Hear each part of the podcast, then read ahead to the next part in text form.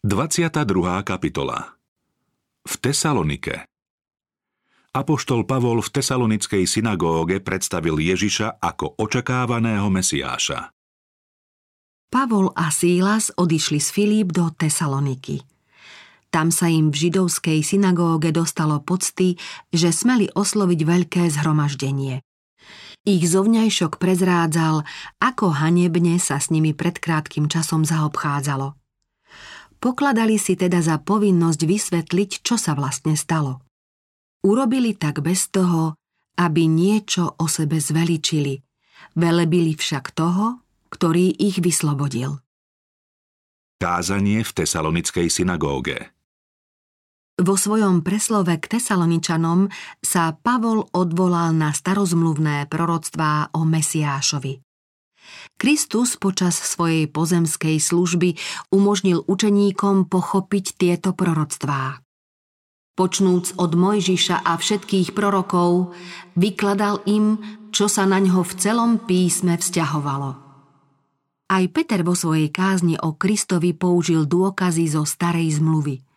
Podobne to urobil aj Štefan – Pavol sa vo svojich slovách odvolával na výroky písma, ktoré predpovedali Kristovo narodenie, utrpenie, smrť, zmrtvých vstanie a na nebo vstúpenie.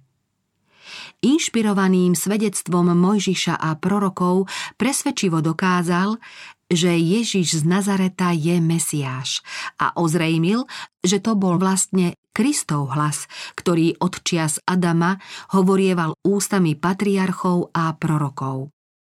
V písme sú o príchode zasľúbeného jasné a podrobné svedectvá. Už Adam dostal prísľub, že príde vykupiteľ. A rozsudok nad Satanom Položím nepriateľstvo medzi teba a ženu, medzi tvoje potomstvo a jej potomstvo. Ono ti rozmliaždi hlavu a ty mu schvatneš petu. Bol pre našich prarodičov prísľubom, že v Kristovi príde vykúpenie. Abraham dostal zasľúbenie, že spasiteľ sveta príde z jeho pokolenia. V tvojom potomstve požehnané budú všetky národy zeme. Nehovorí a potomkom, ako by šlo o mnohých, ale o jedného. A tvojmu potomstvu a ním je Kristus. Mojžiš skôr ako ukončil v Izraeli svoje vodcovské a učiteľské poslanie, jasne predpovedal príchod Mesiáša. Zhromaždenému zástupu Izraela oznámil – Hospodin, tvoj Boh, vzbudí ti proroka, ako som ja z tvojho prostredia, spomedzi tvojich bratov, toho poslúchajte. Mojžiš ubezpečil Izraelcov, že mu to zjavil sám Boh, keď bol na Chórebe. Spomedzi ich bratov vzbudím proroka, ako si ty, a vložím svoje slová do jeho úst. I bude im hovoriť všetko, čo mu prikážem. Mesiáš mal byť z kráľovského rodu, lebo prostredníctvom Jákoba hospodin povedal Nevzdiali sa berla od Júdu, ani veliteľské žezlo od jeho nôh, dokiaľ mu nepríde panovník, ktorého budú poslúchať národy. Izaiáš prorokoval Z Izajovho pňa vyženie mládnik a z jeho koreňov vyrastie výhonok – Nachýlte uši a poďte ku mne. Poslúchajte a budete žiť. Uzavriem s vami väčšnú zmluvu pre svoju trvalú priazeň voči Dávidovi. Dal som ho za svetka národom, za knieža a náčelníka kmeňom. Tak hľa privoláš národy, ktoré nepoznáš, a národy, ktoré ťa neznajú, k tebe pobežia kvôli tvojmu Bohu, hospodinovi, svetému Izraelovi, lebo on ťa oslávil. Aj Jeremiáš predstavil prichádzajúceho vykupiteľa ako knieža Dávidovho domu. Prichádzajú dni, znie výrok hospodinov, keď vzbudím Dávidovi spravodlivý výhonok, ten bude panovať ako kráľ a bude múdro konať a uplatňovať právo a spravodlivosť v krajine. Za jeho čias Júda dôjde spásy a Izrael prebývať bude v bezpečí. A toto bude jeho meno, ktorým ho budú volať. Hospodin naša spravodlivosť. Ďalej povedal. Takto vraví hospodin. Nebude chýbať Dávidovi ten, kto má sedieť na tróne domu Izraela. Ani levíským kňazom nikdy nebude chýbať predo mnou ten, kto mi bude obetovať obete spaľované, spaľovať pokrmové obete a pripravovať zábytné obete. Predpovedané bolo aj miesto Mesiášovho narodenia. Ty, Betlehem Efrata, hoci si najmenší medzi júdskými čeľaďami, s tebami výjde ten, ktorý bude vládcom v Izraeli. Jeho pôvod je v praveku, v časoch väčnosti. Podrobne bolo opísané aj dielo, ktoré mal spasiteľ konať na zemi. Spočinie na ňom duch hospodinov, duch múdrosti a rozumnosti, duch rady a sily, duch známosti a bázne hospodinovej.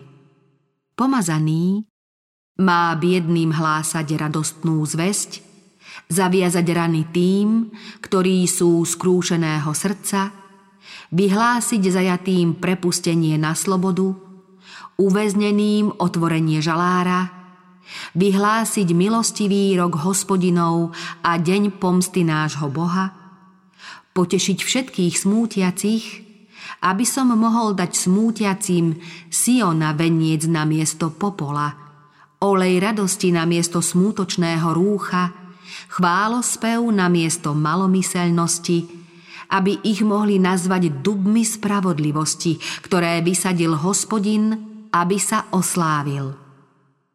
Aj hľa, môj služobník, ktorého podopieram, môj vyvolený, ktorého som si obľúbil. Svojho ducha som položil na ňo, opravdivé právo prinesie národom. Nebude kričať, nezvýši hlas a nedá mu znieť na ulici. Trstinu nalomenú nedolomí a tlejúci knôd neuhasí. Opravdivé právo verne prinášať bude. Nezlyhá a nestratí odvahu, kým neupevní opravdivé právo na zemi, pretože na jeho učenie ostrovy čakajú. Pavol na základe starozmluvných výrokov presvedčivo dokazoval, že Mesiáš musel trpieť a vstať z mŕtvych. Veď či Micheáš neprorokoval, palicou budú byť po tvári sudcu Izraela? A či sám zasľúbený o sebe ústami proroka Izaiáša nepovedal Telo som nastavil tým, ktorí ma byli – a líca tým, ktorí mi trhali bradu. Tvár som si neukryl pred potupou a slinou. Kristus ústami žalmistu predpovedal aj to, ako s ním budú ľudia zaobchádzať. Ja som potupa pre ľudí a ľudom opovrhnutý. Všetci, ktorí ma vidia, sa mi posmievajú, vyškierajú sa, potriasajú hlavou. Spoliehal sa na hospodina, nech ho teraz zachráni, nech ho vytrhne, však má v ňom zalúbenie. Môžem si spočítať všetky kosti. Oni sa prizerajú, zrak si pasú na mne. Rozdeľujú si moje šaty a o môj odev mecú lós. Svojim bratom stal som sa cudzím, synom svojej matky cudzincom lebo horlenie za tvoj dom strávilo ma, útržky tvojich tupiteľov padli na mňa. Potupa skrúšila mi srdce, až som ochorel. Čakal som na sústrasť, ale tej nebolo. Na tešiteľov, ale nenašiel som ich. Ako neomilne a jasne predpovedal predsa Izaiáš Kristovo utrpenie a smrť. Prorok sa pýta, kto uveril našej zvesti a na kom bol vyjavený zásah hospodinov?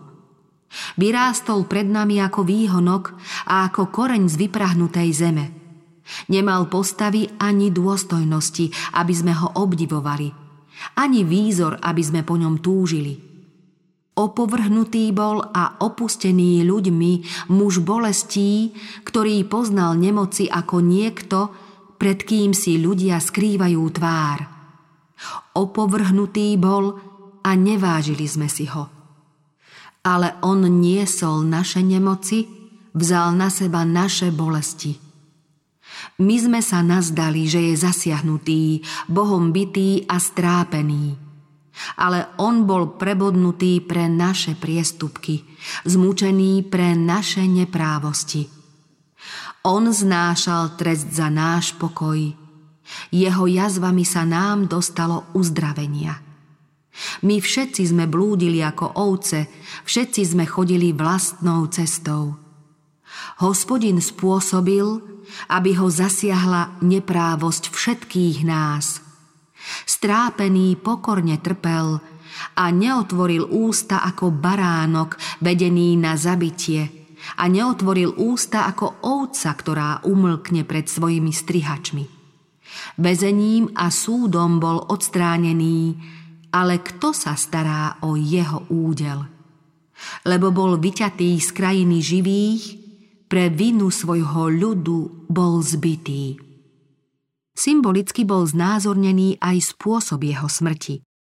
Ako bol na púšti vyvýšený had, tak mal byť vyvýšený aj prichádzajúci vykupiteľ, aby nezahynul nik, kto v neho verí, ale aby mal väčší život.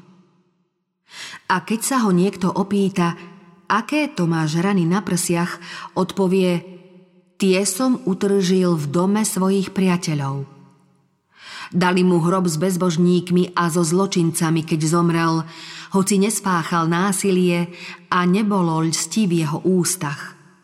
Ale hospodinovi sa zalúbilo raniť ho nemocou. Ten však, ktorého mali usmrtiť ruky bezbožníkov, mal opäť vstať ako víťaz nad hriechom i nad hrobom. Žalmista z vnuknutia Všemohúceho radostne svedčil o slávnom zmrtvých vstaní.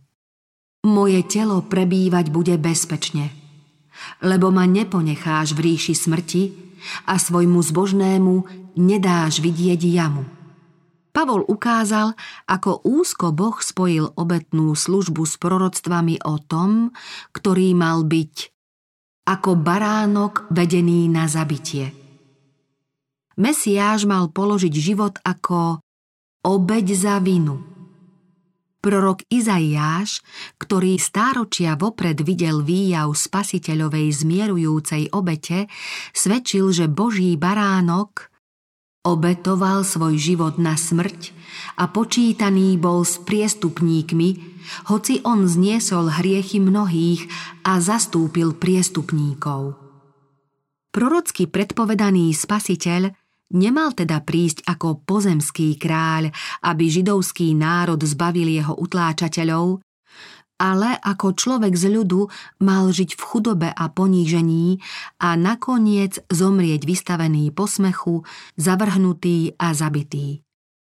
Starozmluvne predpovedaný spasiteľ mal sám seba ponúknuť ako obeď za padnuté ľudstvo a tak splniť každú požiadavku prestúpeného zákona. V ňom sa mali obetné symboly stretnúť s tým, ktorého tieto symboly znázorňovali a jeho smrť na kríži mala dať zmysel celej židovskej bohoslužbe. Pavol rozprával tesalonickým židom o tom, ako voľa kedy horlil za obradný zákon a akú obdivuhodnú skúsenosť zažil pred bránami Damasku. Pred svojím obrátením sa spoliehal na zdedenú zbožnosť. Bola to však falošná nádej, lebo jeho viera nekotvila v Kristovi. Namiesto toho dôveroval v spásny účinok vonkajších foriem a kultických obradov. Jeho horlivá obhajoba zákona bola odtrhnutá od viery v Krista a preto nemala nejakú cenu. Aj keď sa mohol pochváliť, že podľa zákona žije bezúhonne, odmietal toho, ktorý zákonu dával zmysel. Pavlovým obrátením sa však všetko zmenilo. Ježiš Nazarecký, ktorého prenasledoval v osobe jeho svetých, sa mu zjavil ako zasľúbený Mesiáš.